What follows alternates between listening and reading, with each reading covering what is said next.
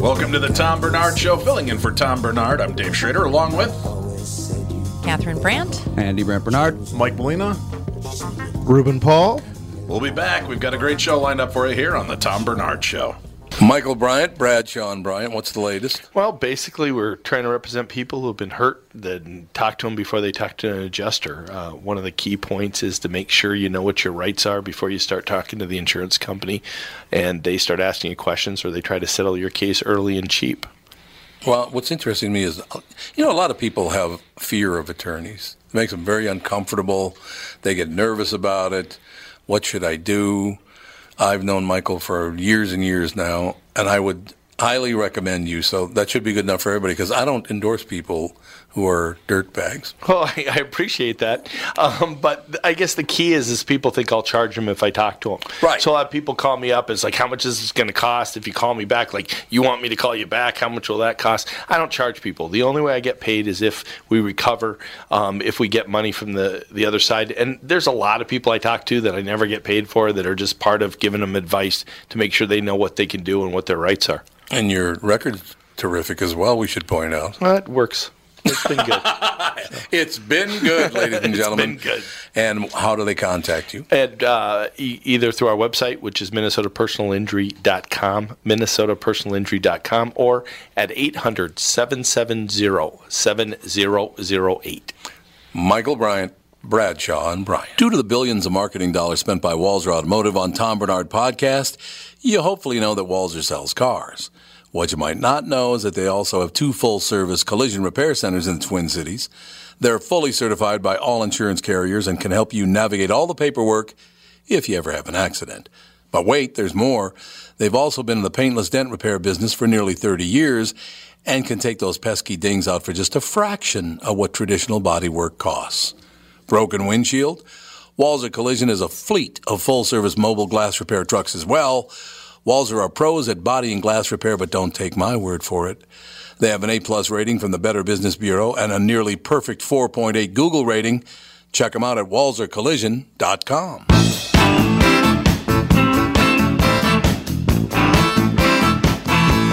Welcome back to the show. This is the Tom Bernard Show. Tom will be back on Monday. Filling in, I'm Dave Schrader.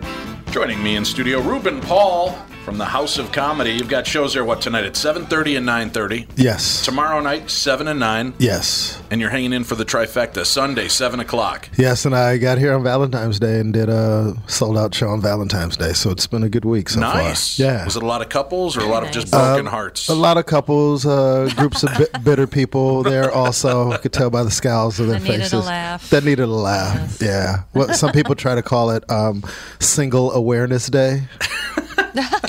So uh, I made everybody aware that they were single that night. Nice. Single Awareness Day. We yeah. are becoming an overly politically correct country, I aren't know. we? Just say people who ain't got nobody. That's right. Be, be up front. Lonely souls. All the lonely souls out there. Hey, some people are together and they're lonely when they're together. So, hey, who's to judge? That's true. Now, you, you know, where true. did you just come in from? Los Angeles. oh. Excuse me, born and raised. How yeah. do you enjoy our balmy weather here in you Minneapolis? Know, I got to be honest, and I'm not saying this to suck up. I love Minnesota. I love coming here. I love the audiences. Um, the, you know, the people are great, and I pretty much stay in the mall, so I don't usually get to yeah. see much of Minnesota. So you just get to avoid all of the cold, the t- huh? I'm just like, You've hey, never great mall. The twenty below. No, I mean I've I've been out in it, but it's for something very specific. Other than that, I'm yeah. in that hotel room. You know, the first time yeah. I came here, I did the whole go downtown, go see Prince's place, you know, went to a game. I'm good. So you went to you, you went to Paisley Park? Yeah. Did you do the big tour now? No, I didn't do the no, we just, you know, drove by. Hey, that's where Prince lives. Hey, all right, great. Saw it. So very uh, non-assuming from outside, right? It looks like a warehouse district. Yeah. Yeah. It is yeah. beautiful inside. Have you have you had a chance to go in there, Catherine? You know what? I have never been in there. I can't believe. I mean, I used to even live out that way, and for some reason, I haven't I've never either. Been. It's so funny because it's like people that are from Minnesota. They're like, "Isn't the, is, is it is it a giant purple palace?" I think it's probably a giant purple palace. It's like it's right outside the metropolitan area. You can just go take a drive by. Yeah, it's not a purple palace. Well, it's like when you live someplace the last thing you want to do is the touristy things where right. you live. Yeah, that's It's like true. When people come to L A, you know, they want to do the, the basics. They want to go to um, Hollywood Boulevard to see the stars on the Walk of Fame, or they want to go yeah. to Disneyland, or you got to take people to La Venice Brea Beach, tar pits. the La Brea Tar Pits, yeah, Venice Beach to see all the weirdos, and you know, yeah. Roscoe's Chicken and Waffles is the, you know, you got to take. That's them the there. big hot spot. Uh, uh, hey, when you come to L A, you, yeah. you got to Roscoe's to change your life. You're like, man, I never thought chicken and waffles could taste so good. And who came up with this combination? See, when I used to visit Los Angeles, they always used to take me down to the IHOP. What is that down on Sunset and Vine around in that area? Where all the prostitutes hang out? Yes. And that was like the hot spot. Was that your request? No, no, seriously. Like all my buddies are like, you want to go see celebrities? And I'm like, this is the dodgiest place I've ever seen. And they're like, just wait. We're in an IHOP. Movie stars, T V stars. Well, because that used to be the late the that used to be the late night place oh. where everyone would go. Oh. Like we'd we'd finish performing, and it's like uh, let's go to the IHOP, and then that's where you'd see everybody coming in there. Yeah. But Roscoe's is another. I don't know. Maybe it's a black thing, but I think everybody goes to Roscoe's now that I think about it. It's just a popular. It's a it's a chain, but um, I know when a lot of the basketball players and the rappers and all, you know, when they come, it's like, yo, we got to go to Roscoe's, and then. We're in Roscoe's, and it's, it's delicious. So that was my public Chicken service announcement. I, yeah, higher that's class a Southern than, thing. Yeah, I was gonna say, is that higher class than like the Waffle House? Oh, way higher class than the Waffle House. Yeah, I mean, you'll see, you'll see Jay-Z and Beyonce at at Ro- is this is this a place that you go when you come to L A? You got to try it. It's one of those. Like um, people tell me about the Lucy's. Here in Minnesota? Oh, Juicy Lucy's? Juicy the, Lucy's. Right. Like the, that's a, what is it, the five ten Club, Catherine? Is that where they have those? Yeah, I think yeah. so. Yeah, it's kind of, Roscoe's is kind of equivalent. Five-Eight Club. Yeah, it's, it's kind of equivalent to that. If you come to Minnesota, you have to have a Juicy Lucy. If you come to L A, you got to go to Roscoe's Chicken and Waffles. Well, I had the opportunity. You know where else they have them? Where's House that? Comedy. Uh, really? Chicken and Waffles at House of Comedy? No, the Juicy Lucy. Oh, yes. Really? What makes know. it? Wait, it's just a hamburger, right? Yeah, but it's, it's got a hamburger, like but there's bl- yeah, blue cheese in injected into the middle. Oh, Ugh, it sounds cheese. like a little much, but it's actually really good. I Is like it, good? it. Heart healthy. Yeah, look at him over there nodding. It's good. It's oh wow, good. I didn't. I had no idea. Yeah, see now you got to try the yep. Juicy Lucy at the well, House of. There's uh, three Howard. places to go: Matt's Bar here in Minneapolis, the mm-hmm. Nook in Saint Paul, and then you got the Five-Eight Club. Those three. Wow, you're serious about it. Yeah. yeah. You got intense about it. There's yep. only three places you go to. Yep. Have you ever gone to the Lion's Den for the burgers? No. Over in Bloomington, I think it is. I got that was one of the places when I first moved here twenty, thirty years ago. Everybody's like, you got to go eat the hamburgers at the Lion's Den. And I go in there, and this line was during lunch out the door and wow. wrapped around the building. And I'm like, what is going on? And it took mm-hmm. forever. We were in line for an hour. You get your burger, you walk out, and it's just this floppy-looking, ugly thing. Amazing. Wow. There's yeah. like black magic melted right into the burger because there's no way that ugly thing could taste that good, and it was amazing. Wow. It's you know, it's interesting. I, go ahead. Um, go ahead. I'm sorry. I, I just, to me, I just think of, burgers are pretty much all the same to me. Am I like just Uh-oh. crazy? Yeah, I'm just, pretty much. I'm sorry. They just, I mean, there's there's there's yucky, dried out, horrible burgers, right. obviously. Yes. But if it's a good burger, it just... A good burger tastes like a good burger. Well, some people, I think, are, are burger connoisseurs like wine connoisseurs. Like, yeah, they know their be. burgers. I'm not into burgers like that. But uh, Are you more of a wiener guy?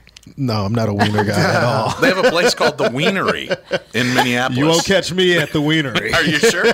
They've got these. They've got like a plethora. I haven't yet to get there, but everybody keeps telling me because I'm a big hot dog fan. They said The Wienery is the place to be. So I've this been conversation just sketchy. took a left turn. Oh, really? Yeah. This is the line. Hey, do you like wieners? uh, that's an interesting lead-in. Yeah. What's the? There's a famous one in L A too. Uh, Pink's. Wienery. Yeah. yeah, Pink's. Yeah. You yeah, really yeah, do yeah. like your wieners. Like them, yeah. And what is it? The Gray Papaya in New York, right? I have no well, idea. Got, that one, and uh, they also got uh, what is it out on uh, Coney Island. I can tell you the oh, best, Nathan's. the Nathan's. best wieners Nathan's. in any state. I can uh-huh. tell you where they are. I'll tell you a place that has good wieners. If you even, say right here, I'm going to slap you. I even dragged. I, even dragged. I was going to say that, but I, I held off on that one. Thank you. I even dragged Catherine and Tom to the opening of Portillo's here in Minnesota, which is a big Chicago You eatery. Just can't change the subject. We got to stick I? on the wieners. that, that just came out of nowhere. We're talking burgers. Do you like any wieners? I've referred now to it as hot dogs, Ruben. I think you're... Yeah, let's go on hot dogs. Paint me in a corner. Yeah. I got you. Are you a hot dog guy? No, well, but I like wieners. Paisley Park. Uh, after he passed away, I got an invitation to go through with a media line to go check out Paisley Park. Okay. And if you haven't seen it, it is, it's really worth it. It's one of those kind of like, why would I go see, what do I care? But it's really amazing. Yeah. And the way they've set it up is so cool because it's totally interactive. It gives you a chance to kind of see how he developed, and then they take you into this big sound recording studio. And they're like, you know, this wasn't just Prince. Mm. And then they start knocking out album after album that's been produced there. And you're standing right where all of these major musicians have come together. And the, the lineup so it's a was museum insane. Now. Yeah. Wow. Yeah. And and okay. he, you know, I often wonder if he knew he was coming to the end because he, he was transitioning this place into a museum. Oh, and for okay. somebody so private and quiet, it's pretty interesting that he already had this thing developing into a museum. Uh, but it's a really, and then they walk you in, and when they bring you into the main room, they're telling you the story. And then right above this one door, there's a miniaturized version of Paisley Park. And then oh, they wow. said Prince is right here, and that's where it, that's his urn. It's in the shape of Paisley Park. So wow. they have his Maybe. remains right over the door. Is that kind of like uh, when they go to um, Graceland? Yeah. Is it the same type of, oh, okay. Except for, you know, Elvis isn't buried there. Yeah. Right. He, yeah. He's, you know, well, I mean, he's still sling, alive, right? Yeah, he's slinging, slinging waffles and chicken. Or eating Lucy's Maybe or looking for was... wieners. Maybe Prince was uh, turning it into a museum because um, now with the wonderful equipment that's available to almost everybody who's got a really nice computer, you can have a recording studio anywhere. You sure can. Yeah. yeah. yeah. You know, you don't, you don't have to go and pay a ton of money to go to a recording studio. Yeah, right now we're in, what what is this, just like a den yeah, kind of room? Den. Yeah, it's like a... fifteen by fifteen den room that we put. Half of our sound paneling is just a, what do you call them? A mattress. Mattress pads. Yeah, mattress Truth is pads. Coming out. And what are the chains on the wall for, Andy? Well, because mattress pads, it cost, they're That's, made of the same basic material, and you know it costs yeah, it's just foam. way less because it's yeah. not marketed toward. A lot of audio it's equipment hideous, but it costs works. more than it should because it's audio equipment. Right. Unfortunately, but you know, other than that, uh, the total cost of this whole setup was probably maybe four or five hundred dollars. Yeah, and that's mostly in duct tape. Not bad. Mostly in duct tape. We, I, I'm sorry, we use push pins. Thank oh, you very sorry. much. That explains the sparks coming from the wires in front of me. That's a I'm, very I'm not a fancy I'm, setup. But when I think about it, I, I don't. I'm not a tour person. I don't like going on tours and no? things. Uh, well. Oh, well, see, contradiction. No, I well, I, I, I wasn't going to bring this up, but now I have to kind of. So I took the weirdest tour. A very good friend of mine, pretty wealthy guy, got married in, I think it was Newport, Rhode Island. Okay. And um, mm-hmm. he, we went on a mansion tour, um, A K A plantation tour. Okay. They didn't tell me. In Rhode a, Island? Yeah, they, they didn't tell me it was a, a plantation tour, and, until the tour started. And mm. they're like, we kept the, these are the slave quarters. I'm like, slave quarters? Really? Yeah. So you, you are aware that was part of our distant history, right? Yeah, but I didn't need to go see it. I no, I didn't. I didn't think that was up in Rhode Island for some reason. Well, sure, it was all why. over. I mean, a lot of the, the presidents and, mm-hmm. and the residents that originally settled. Exactly. Traded in slaves the, and dealt with slaves, yeah, right? Yeah. yeah. Not not nearly as much up north, but, you know, yeah, if you wanted I, to find it, you could find it. Yeah. Some, you know, beautiful properties, plantation. though. Yeah. Yeah. Yeah. There, when, I know when I went to visit my, my grandparents in the uh, eighties in Faraday, Louisiana. Oh, wow. And they've got the old houses and, and everything like that. And it just it's a totally different culture. Yeah. Right? And then they have the house, and then they've got the little house out back. And I go, oh, what was the little house for? He goes, oh, that was slave quarters. And I'm like, oh, okay, time co- to go. Yeah. Maybe we should call that something else other than the slave quarters. Yeah, yeah. Although, yeah. in the eighties, I, you know, this was like eighty-seven. That's hilarious. I'm sorry. They, Maybe we should call it something else now. eighty-seven, there was still... And I don't know. I haven't been back out there that way. But my uh, step-grandmother. Let me separate it with, by saying uh, okay. that. She introduces me, and she, she brings me over. She goes, oh, this is our grandson, Dave, and this is my N neighbor, Bob, and his N neighbor uh, wife, Mary. Oh, my God. And she's the N hairdresser in town. He's the N butcher, and my jaw hit the floor. My eyes were huge, and I just stood there like, oh, we're all going to die now. What are you doing? And she walked away, and the guy leans over and pats me on the shoulder, and he goes, that's old folks for you. He goes, that's the way they talk down here. And he goes, but I got to tell you, she's telling the truth. I'm the N butcher in town. I'm oh the only one God. That they go to. And she's the N hairdresser. And I was like, this is a world I'm not prepared yeah. for. And that was in the – because, again, hearing what I grew up in very white suburbia of Illinois, Chicago, yeah. uh, Chicagoland area. That was like major culture shock. I, I can imagine. I was like, didn't this stop in the fifties and sixties? What's going on? Unfortunately nope. not. But I'm I, telling you. It, I, I admire the fact that you've never went back. Yeah, yeah. No. You're like, that, that's my first and last trip. They're like, it's the birthplace of Jerry Lee Lewis and slavery, apparently. This yeah. is not a good place to be. No, man. No. No, not at all. Lots of changes. So uh, let's talk about wieners. Yeah, how about them wieners? I love radio. It's like the conversation just takes a, yeah, a wrong turn. It's like, uh, yeah, uh, how do we get on plantations and slavery?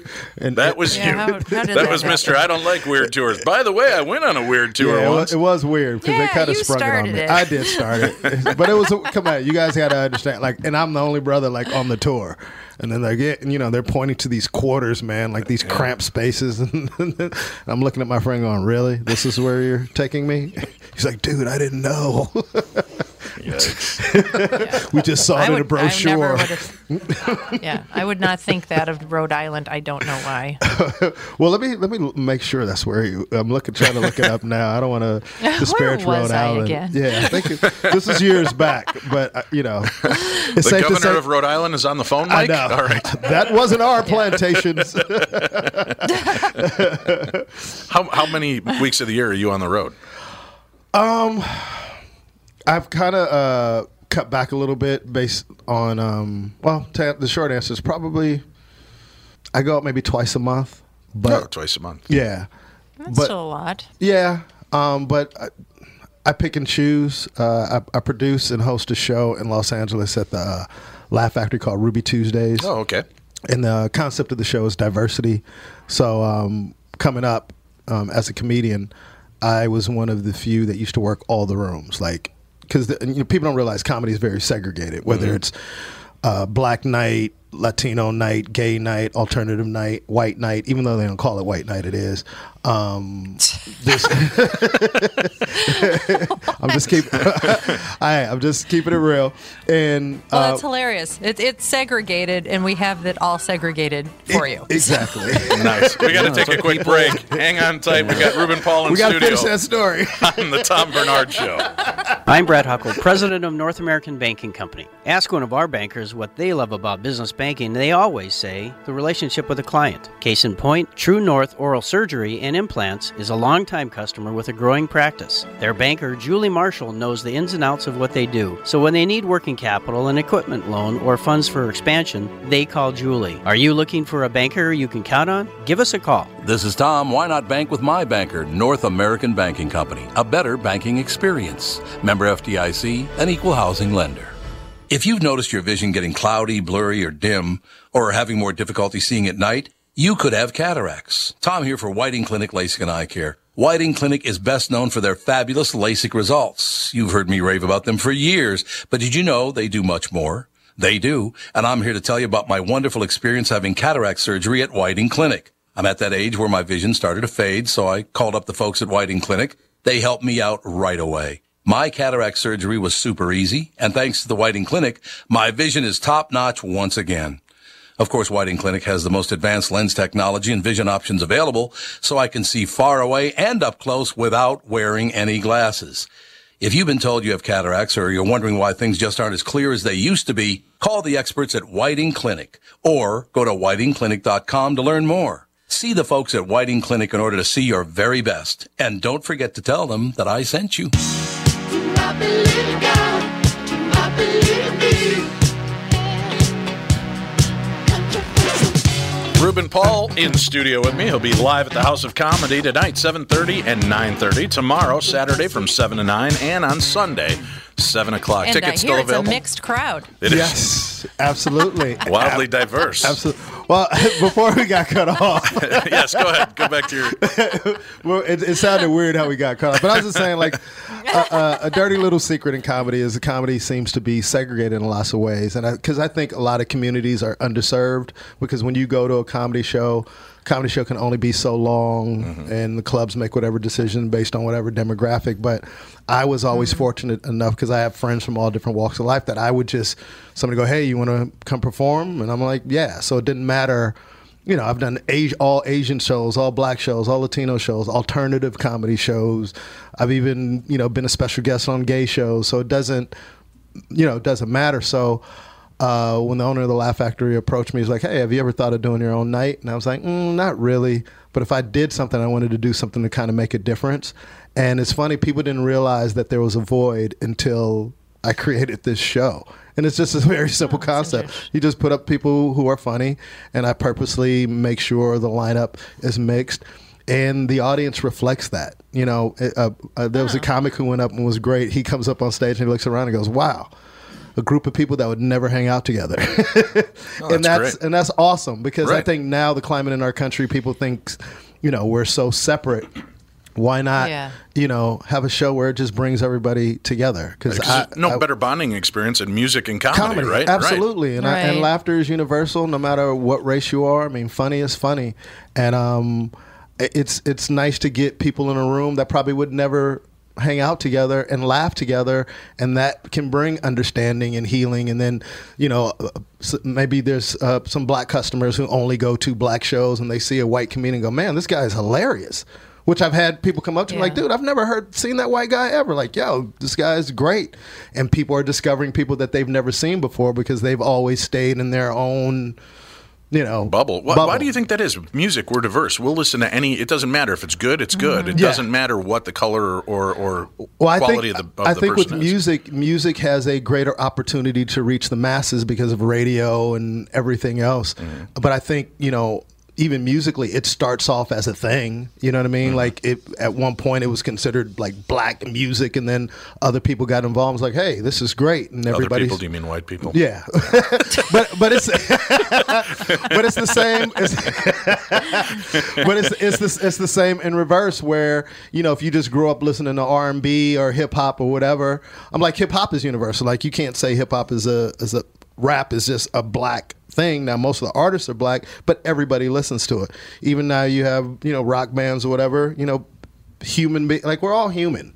You know, and I think sometimes we might have our preferences, but until you get a chance to you know, experience the other side or the other point of view, you're missing out on stuff, you know? And I think, you no, know, do, doing this comedy show has been great. I'm sorry, go ahead. There's only two kinds of comedians that I won't go watch. Mm-hmm. Black One. and Asian. It's not, it's not funny. And God forbid they're um, gay on top of it. I, I will not go watch unfunny comedians. Yes. Because they're so painful Makes you can't stand sense. it. It is very and painful. And I also don't like people that uh, do the, that, that just all stems from anger. Yes, I agree. That, that does nothing for me. It's yeah, like, just yeah, screaming yeah. swear words for an hour. Yeah, yeah. Or just, you know, they're they're so mad because their ex-girlfriend did this, and so, you know, all women suck, or mm-hmm. whatever their shtick is. I just don't like it. Uh, I mean, I my, just, my comedy is... Otherwise, it's all good. Yeah. Well, I, you know, this might sound corny, but I really think, like, when you pull back all the layers, my comedy comes from love. Now... Did it stem from pain earlier in my life or things that I've experienced, but I've learned to overcome them. So I present them to the audience like these are the situations, these are the funny situations that I can laugh at mm-hmm. now. That might have been painful sure. earlier.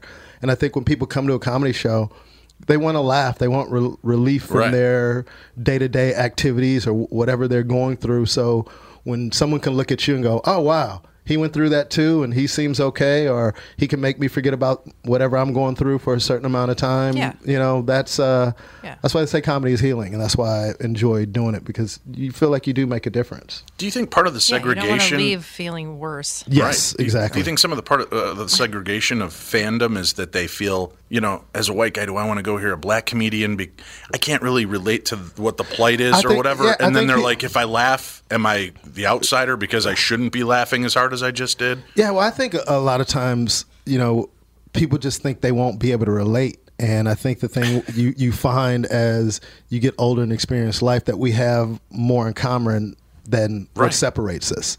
And when you come to a show, like, and you're not, and I think a lot of times I, as a black man or some of my black friends, when we've had these conversations, they go to certain comedy shows, they don't feel like their experiences are being reflected. Like the, the comedian isn't talking about things that they could actually relate to. Which is weird, right? Because yeah. if you look at what we've got here, mm-hmm. some of the biggest comedians in the world, I mean like arena-filling comedians, yes. Bill Cosby, Richard Pryor, Eddie Murphy. Kevin Hart. Right, Kevin Hart. But I'm just yeah. saying, you know, even back in the day when things were a lot more, yeah, they packed arenas. Man, yeah. that was a different venue. That was something to do. You, bam, you're filling up like yeah. this. And for people now to say, I don't know if I can relate, they're telling the same stories. They were telling where they were growing up, how they grew up, what they were doing, if they were poor, if they were rich, if they were middle class. You know, there was all of that. I, I, I'm just, I don't understand where these weird division walls are coming from nowadays. Well, I think, you know, I think as comedy evolved, you know, being able to have access to it on T V, mm-hmm. like, you know, as I was growing up in, in the eighties and the nineties, like you would see, you know, Evening at the Improv and V H one Half Hour Comedy Hour and right. M T V, you know, stand up or, or whatever it was. I think, you know, people at that time, you know, comedy kind of switched because you had your big stars that everybody knew, and then they were breaking new comedians that people had never heard of. And then when Def Jam came along in the nineties, I think it just blew everything wide open because no one had ever seen that. Even though Pryor existed before, mm-hmm. it was just a different, like, young, rebellious. It was like the beginning of probably rap music, you know what I mean? But in the the comedic version of it. And maybe somewhere that began began the disconnect where, you know, it was specifically catered. You know, Def Comedy Jam was for, hey, hear our voice. This is something for right. us type thing. So, I mean, I don't have the answer to the question. I just know in my experiences of twenty years doing stand-up, um, you know, you have these shows where it's like, you know, four white guys and a black guy, or four white guys and a Latino guy, four white guys and an Asian guy. And they would call those shows diverse. But if it's four black guys and a white guy, it's a black show. You know, right. if it's four black guys and a Latino guy, it's a black show. And you just started seeing that sprouting up. And then if you look around the country, you know, urban night at a lot of clubs are the biggest night at the club. Ask yourself why. Because they finally feel like, oh, this is something for us. So people come gotcha. Out and they pack they pack the place. Where I think that's great because a lot of audiences are underserved, even with gay shows, even with gay comedians. I've had a conversation with gay comedians, and they kind of do their own. There's a whole gay circuit sure. that people don't, the average person doesn't know about. But they should be allowed to work the mainstream club and work with everybody else also. So when I created the night, I just invited everybody, you know, whoever's funny, because I know all the comics. So I'll have a black comic, a Latino comic, a white comic, a gay comic, an alternative comic. I host it. Pack the audiences in. Well, what's an alternative comic? Comic. Alternative. Uh, people try to call Patton Oswalt an alternative comic, um, oh, but kind it's of just, more the linguistic, heady, yes, conversational I- comedian exactly. as opposed to just the kind of laugh along. I- exactly. All right. Um, well, he calls himself a hipster com- comic. Yeah, yeah, I can see that. So there's, J B's I can't disagree. Studio. But that, yeah. but you know, what's interesting, and there's been a little over the years, a little not, uh, you know. Stones being thrown from side to side, like right. you know, alternative comic means not funny comic, you know what I mean? And it is, people just have their different styles, and people want to create environments where they can feel creative and appreciate it. So I don't see that there's anything wrong with that. If there's an audience and a market for it, great. But at the same time, if you're a comedian, you're a comedian, and mm-hmm. the art form is pretty basic. And when I started, you know, I just want to make everybody laugh, no matter what race, no matter where you're from. And I've been blessed enough to travel all over the world and perform in China and Africa and different places. And you really learn very quickly, man, that comedy is universal. You know, to to be doing a show in Hong Kong, and then you say a joke, and then you see somebody whispering to somebody else, translating the joke, and then them laughing, you know, two minutes later. I was going to say, that's got to be a bit of a disconnect, right? Yeah, and the first time I'm going to go, what are you saying? And like, oh, she don't speak English. I'm, t-, you know, like I'm translating for her. And it's just, it's, and people are so appreciative. Like, comedy is sweeping the world. You know, it acts like Russell Peters, um, famous comedian from uh, Canada, who's one of my best friends who I've toured the world with. I mean, here's a guy who fills up arenas all over the world. I mean, you you know, from the mid, all through the Middle East and India and wow. China and Singapore. Like we show up to Singapore and do, you know, eighteen thousand people in Singapore. But part of what comedy is so amazing is, right, you're you're, you're relatable. Yes. You've got this going. But when you go to a foreign culture mm-hmm. and a, and and you're putting yourself into that, is it weird? Because do you find that, you know, it may not be the exact same thing, but there's still that relatable thread, and that's what keeps people together in the comic circuit? Yeah. Well, for me, when I, um, like, a lot of comedians who've gone up there, I'm, I'm not saying I'm a pioneer, but there was only a, a few comics that were doing a lot of the international stuff. And when I started doing it, Um, and another layer of it is doing, like, going to China as a black man. Mm-hmm. Um, you'd go to these places and people go, do people understand you? Do they get you? And like, yeah, I just don't say stuff like Walmart or Target or places oh, right. that are very mm. branded, to, branded America, to, right. to America. Even though with the internet, they probably still know what it is anyway. But I think the reason why my comedy translates, because I talk about my life a lot, and my story is a human story, and we're all human beings, so you can take a piece of that. Right. You so know? Dating, married, kids, exactly, or family, just, that, that all translates no matter where you are. And, and, the, and the fact that my parents are from, from Haiti, so I had immigrant parents and know what it feels like to be an outcast. I think no matter where you are in life, wherever you're from, people know what it feels like not to feel like you belong. So that's kind of a, whether you were...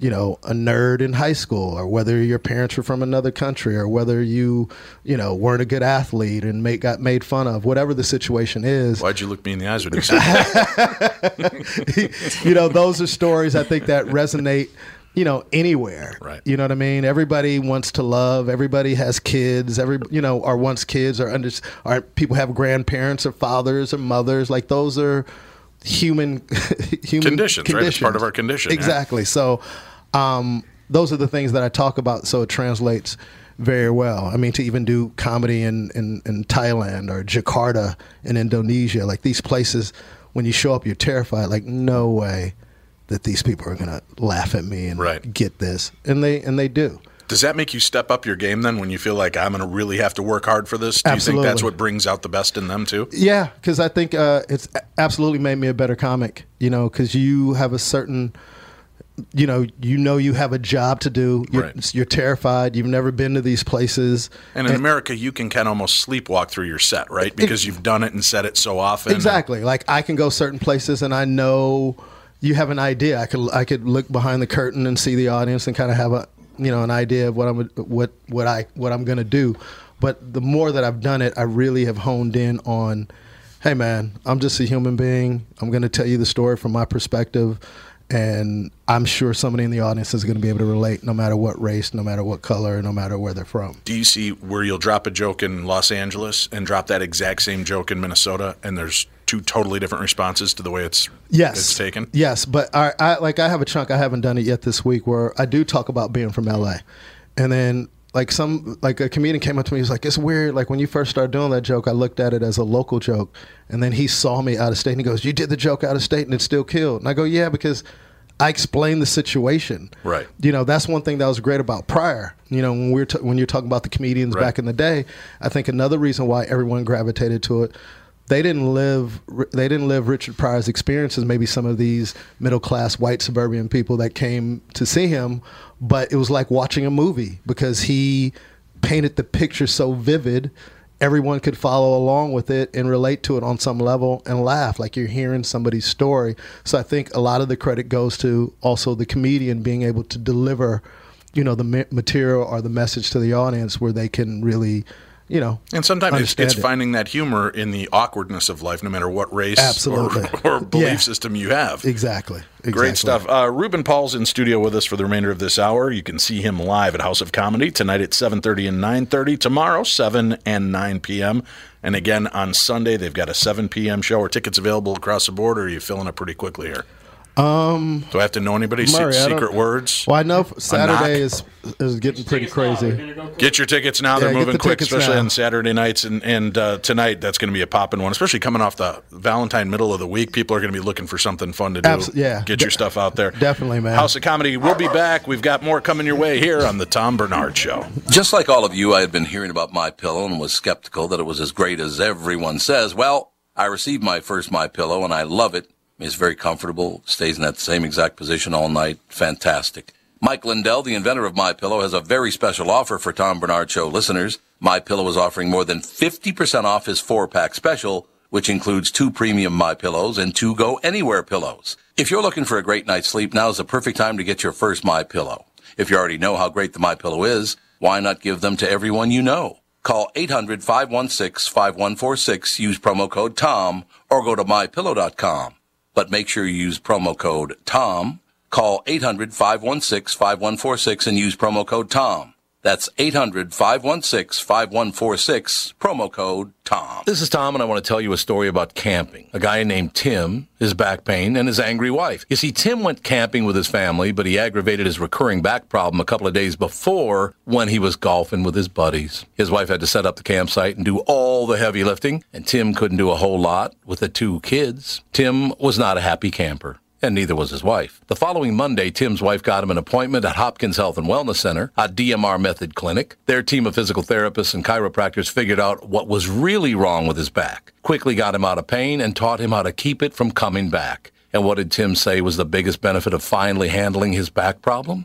Happy wife, happy life. D M R clinics are a group of physical therapists, chiropractors, and allied medical spine specialists that can help you feel better fast. They have a ninety-six percent success rate. It's covered by insurance, and you don't need a referral. They have convenient locations in Hopkins, Woodbury, Rogers, and Blaine. For a free consultation, go to D M R method dot com. That's D M R method dot com. Run if you want to. Go nice choice, Molina. This is the Tom Bernard Show, sitting in for Tom. I'm Dave Schrader. Tom will be back Monday in studio with me, Ruben Paul. Yeah, we think. If not, I'll be back here Monday.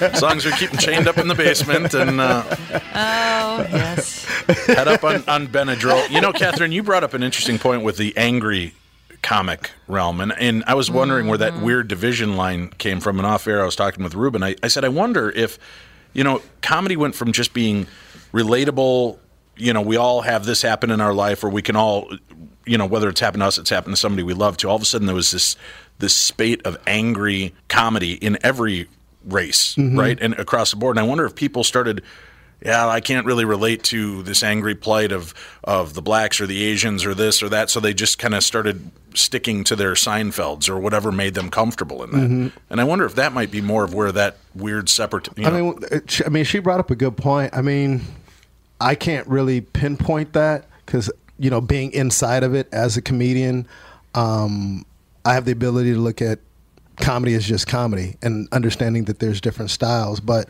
I do understand that, you know, there was a time where comedians were just angry and not really funny, mm-hmm. you right. know. And no, I think at the end of the day, you know, it's okay to be angry and to be angry about something, but when you're delivering it to the public, it should still be funny. You know, it shouldn't be right. just a lecture. Uh, the type of comedy I do, I I, I want to make people laugh first and foremost, mm-hmm.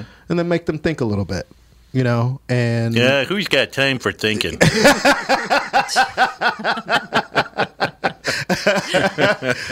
You know, um, but I like I like all types of comedy. I like silly comedy, slapstick comedy, sure. one-liners, like comedy that doesn't make you think. That's all fine and dandy. But I think comedy is such a um, a great environment to be able to get people to think and look at things differently while laughing. And I think right. we need more laughter in this world because I agree. Sometimes people are so Amen. angry and wound tight simply because they haven't gone outside their bubble, you know, and really experienced or, or really listened and really saw a different perspective because everyone is so defensive. People want to defend their, their point of view or their stance before they'll actually listen. And to make people laugh and make a point, um, I think is great. And I'm the comedian after the show where people want to have conversations, you know, which is great. I don't have time to talk to everyone all the time, but like, hey, I like the message, you know, you had to bring, because even though it sounds corny, I re- how I was raised, how my parents raised me is you judge people from the inside out. Right. And it's about me trying, I try to bring people together to see how, how much we really have in common as, as human beings. And we need to laugh together. If we can laugh together, we can live together. If we can live together, we can love each other. When talking about the diversification too, I've, I've been curious.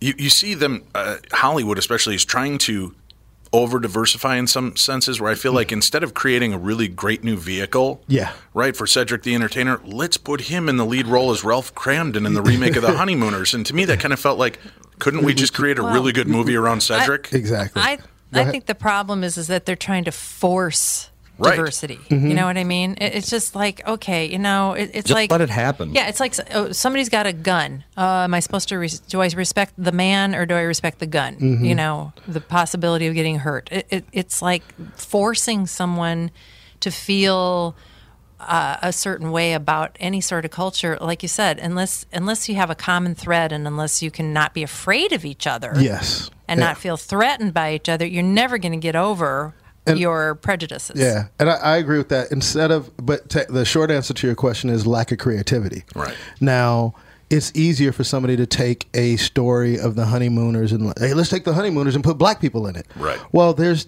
and I can tell you this firsthand, there's thousands of great, well, let me not say great, but there's thousands of, of black writers out there, mm-hmm. and there's really, really great writers who tell great stories that are from a black point of view but can be relatable to everybody. But you have to have, the people making the decisions have to be open and understand that these stories mm-hmm. are universal. It's just told from a black perspective, right. a, a human perspective. Like, you know, that's the thing, if like this is quote unquote Black History Month. Now, I'm not one of these people that hates Black History Month, but I celebrate American history, and Black history is American history. Right. Like, it's, it's it shouldn't all, have to be a compartmentalized it, it, moment exactly. in time. Exactly. But I understand why they do it right. in theory, and I get it. I get. I understand why they have to have black award shows and this, this, and that, because a lot of times the, the people in charge don't recognize the value of other perspectives. So but you then you see the big swing, thing. Like the uh, Academy Awards, what was it, two, three years ago, there was yeah. absolutely no black representation. Mm-hmm. Then the next year, it was over black. And not, not that I'm p- picking on that aspect, but it was like, oh, let's just put all of them in now, right? Yeah. And, and it just seemed like, again, that was the forcing it. Instead of just, you know, if you've got a good talent, let's let's look at that and put it in and stop worrying about what color the, the director or the producer is. Absolutely. And create it. But I, I think the problem is, let's take race out of it. Right. That's just like a group of men deciding every issue for women. Mm-hmm. And you never have a woman's perspective. What do you, what do you think that's going to look like? You know what I mean? That's why women are, are pushing back because, well, yeah, you know, yeah, it, it's, you I can't, understand. You know what I mean? Like you can't have, you in, when, when people are making decisions for society, the society should be represented right. in the decision making. So when you have people that can't relate to a certain culture or, or gender or demographic, the values are going to be skewed into what people know as their truth or their experiences are. So when you're voting for the Academy Awards or whatever award show, you need representation from everybody in there, you know? Yeah. And I think the dog agrees with me. I agree. Judy, you tell him, Ruben.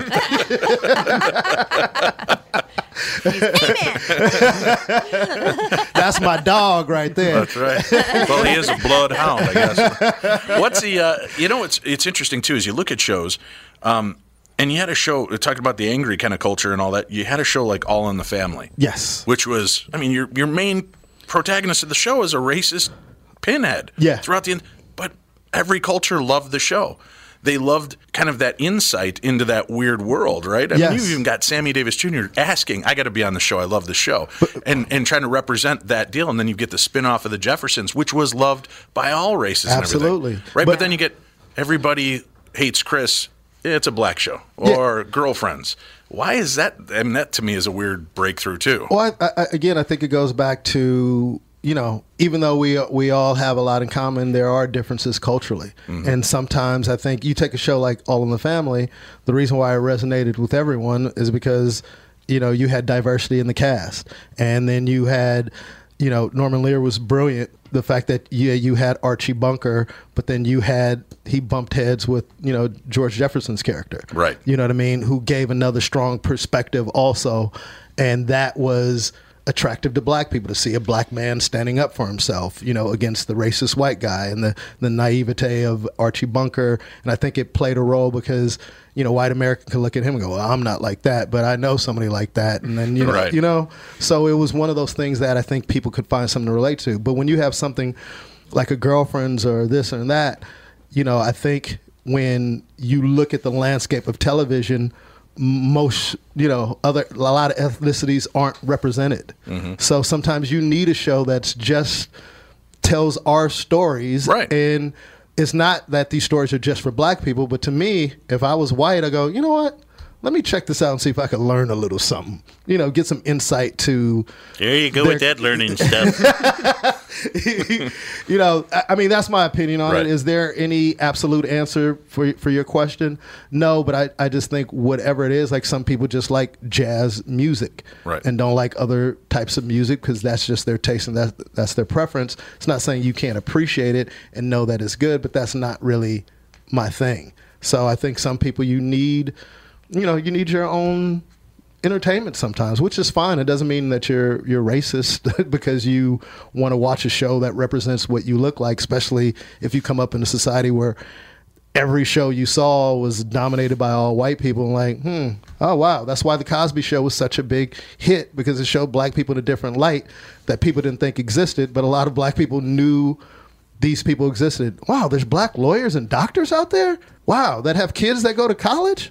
Wow, had no idea that existed. Uh, yeah, that's a reality for a lot of black people in America. Not all of us, right. but it's just got to give a different perspective sometimes. Instead of the same old stereotypical down on your luck and the white man's holding me down and, you know, all this other thing, which is true. But there's also the flip side, too, where there's a lot of black people doing very well and their kids are educated and they're not out committing crimes. And the parents are worried about them being out late and they're worried about their kids getting robbed or killed or shot just like any other family in America, right. you know. So sometimes those stories need to be told so people can see, you know, uh, get some insight into other communities and other cultures. And I think that's why you had shows like Fresh Off the Boat on A B C mm-hmm. and all these things just to show like, hey, wow, they eat dinner as a family too? Wow, I didn't know that. You know, it's, it's so, uh, I don't want to cuss, it's just so weird, man, when you see things and people believe these things and like, wow, I had no idea. Really? But Harvard? The, the, net, the network programmers are also... looking at what's profitable too. Yeah, true. You know, oh that's yeah, that's true. The other thing. Mm-hmm. You know, and they got to throw that. You know, they throw that into the into their thinking when they, huh, we we need to put that type show on because we think it'll generate some money and mm-hmm. some eyeballs and whatnot and bring them to the network. So, but you know, you know what's interesting? I throw, I uh, had this conversation with a producer. If you notice, uh, daytime television.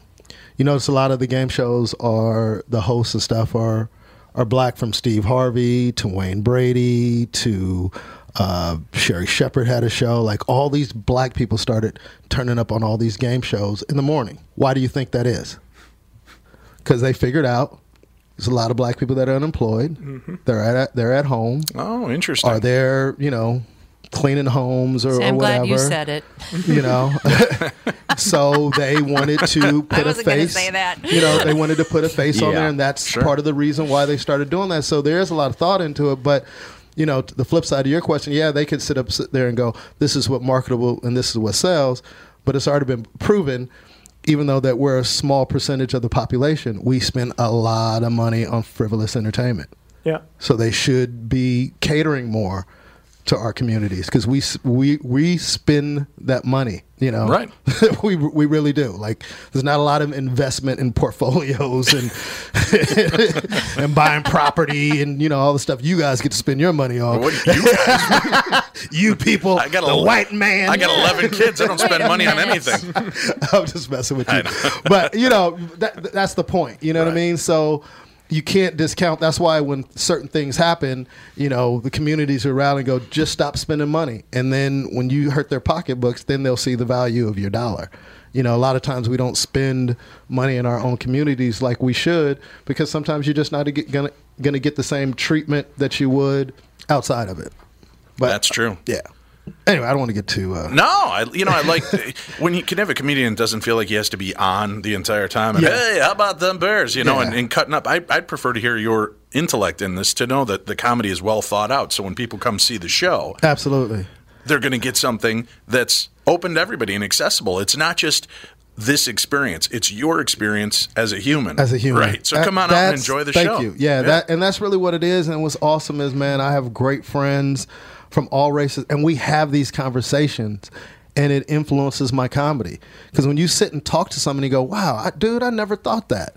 And then they said the same thing to me. It's like, Ruben, I would have never thought about that until you say it. So when you have these honest, real conversations, I think it's a blessing that I'm able to absorb all this and then take it on stage and be able to share it with an audience and then have, you know, people really relate to it no matter what their race is or where they're from. You know, it's a universal thing, and it's just about learning and understanding one another. And I think that's when ultimately, you know, racism will start to take a back seat, when we really have, you know, honest conversations and really get a chance and listen, not just, you know, have people talk and hearing, but mm-hmm. actually listening. Right. You Becoming know. part of the conversation right. exactly. instead of feeling like they're being preached at from exactly. any side. Exactly. Yes.